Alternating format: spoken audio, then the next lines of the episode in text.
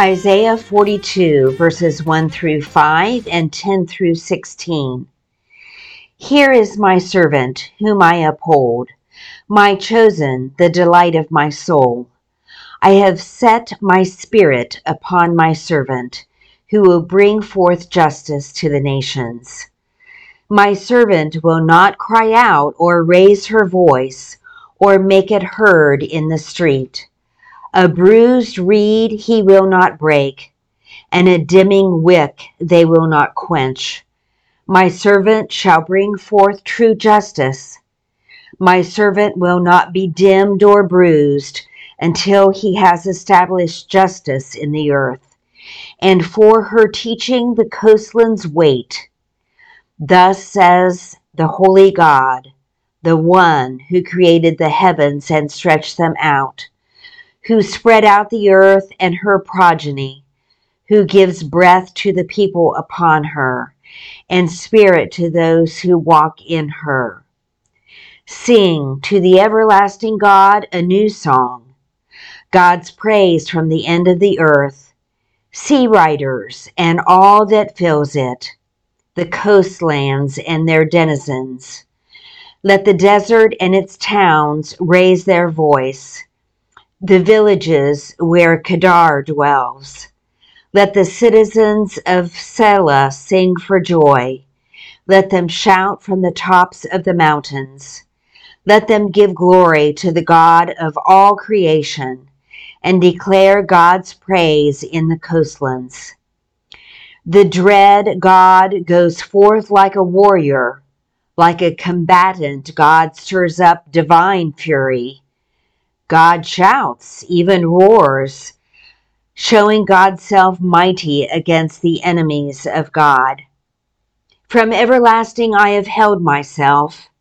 I have kept still and restrained myself. Now I will scream like a birthing woman. I will gasp and I will pant at the same time. I will lay waste mountains and hills. I will desiccate all their foliage. I will turn the rivers into islands. I will dry up the pools. I will lead the blind by a way they do not know. By paths they have not known, I will guide them. I will turn the bleakness before them into light, the rough places into level ground. These are the things I will do. I will not forsake them.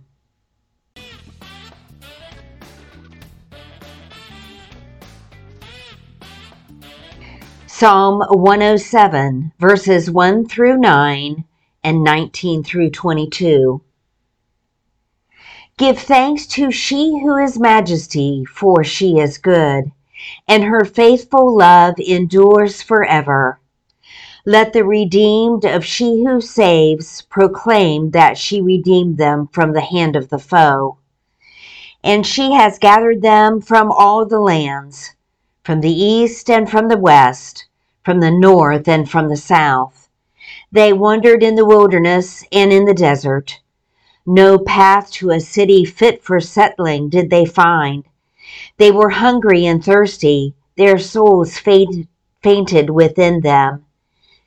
Then they cried to she who hears in their trouble, and from their distress she delivered them.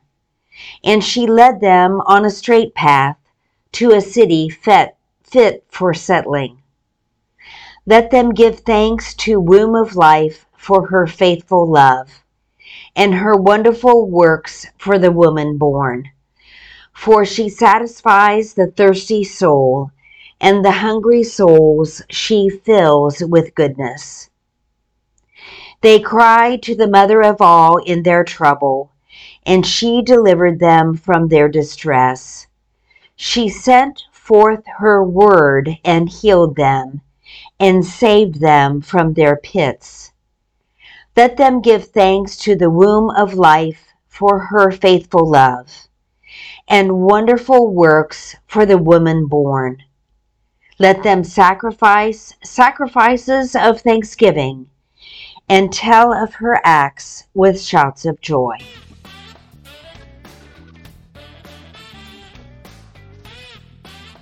James 1 17 through 21. Every good gift, every perfect gift is from above, coming down from the weaver of lights, with whom there is no variation or changing shadow. In fulfillment of her own purpose, God gave us birth by the word of truth so that we would become a kind of first fruits of her creatures. Understand, my beloved kin, let everyone be quick to listen, slow to speak, slow to anger. For a man's anger does not produce God's righteousness. Therefore, rid yourselves of all impurity and abundance of wickedness and with meekness welcome the implanted word that has the power to save your souls.